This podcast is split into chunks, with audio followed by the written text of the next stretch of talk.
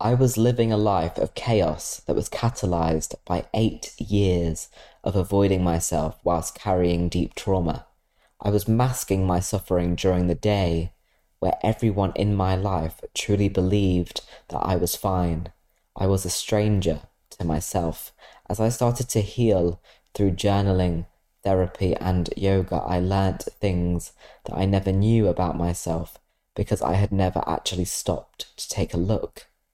Each day, I was faced with another inner battle, a conflict that would make me overanalyze something that shouldn't have been. This would evolve into days or weeks of self loathing and self judgment and problematic behaviors that I would later regret. I lived for the approval and validation of others, whether that be lovers, friends, or loved ones. I would be the person they wanted me to be as I thought what I wished for did not truly matter. I would go online on dating applications like Tinder, Grindr, and Scruff and meet guys just to temporarily feel less alone. However, I felt emptier afterwards than I did when I met them. I was so fearful of someone getting to know the real me that I hid my true self away.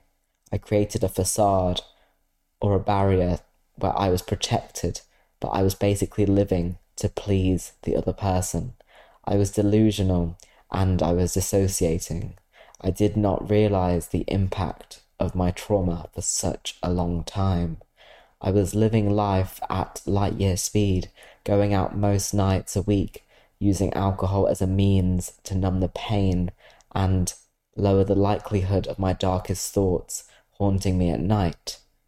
Waking up each day devoid of motivation and just counting down the minutes and hours for the day to end. It was a sad life because I did not feel the emotions that I should have in the fun moments of those eight years. The nights on Broad Street and Hurst Street in Birmingham with my university friends, watching my niece and nephews grow up and getting to know a significant other. I stopped myself from being present and feeling happy. I can only relive them now through my camera roll.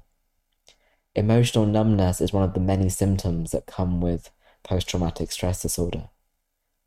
On a day late in 2019, I felt like things had to change.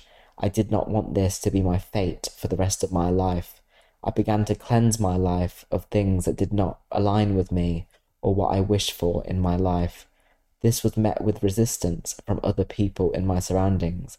I realized they wanted me when I suited them so that they could take advantage of me as I did not create any boundaries.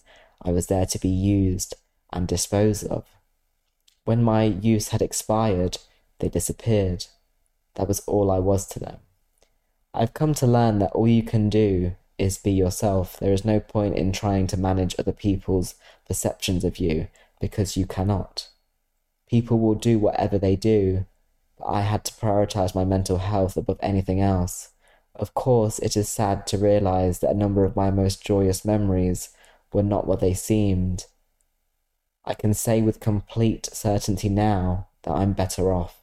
I am happy and I feel like I am living a life that my younger self would be proud of. I do not put up with unnecessary things, whether someone is a friend, family member, or whatever.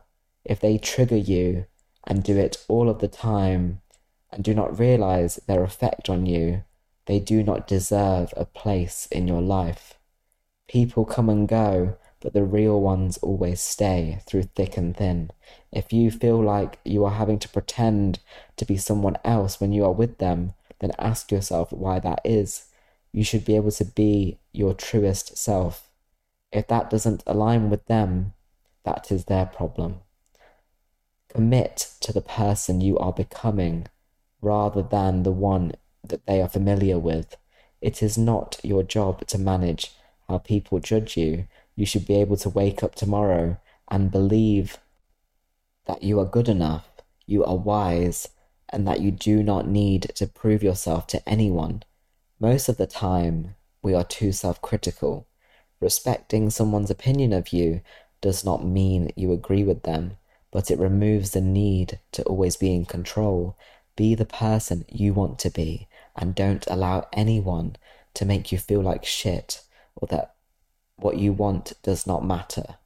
You matter, and it is your life. Thank you for listening. I'm Arran Patel. This is the tightrope of acceptance.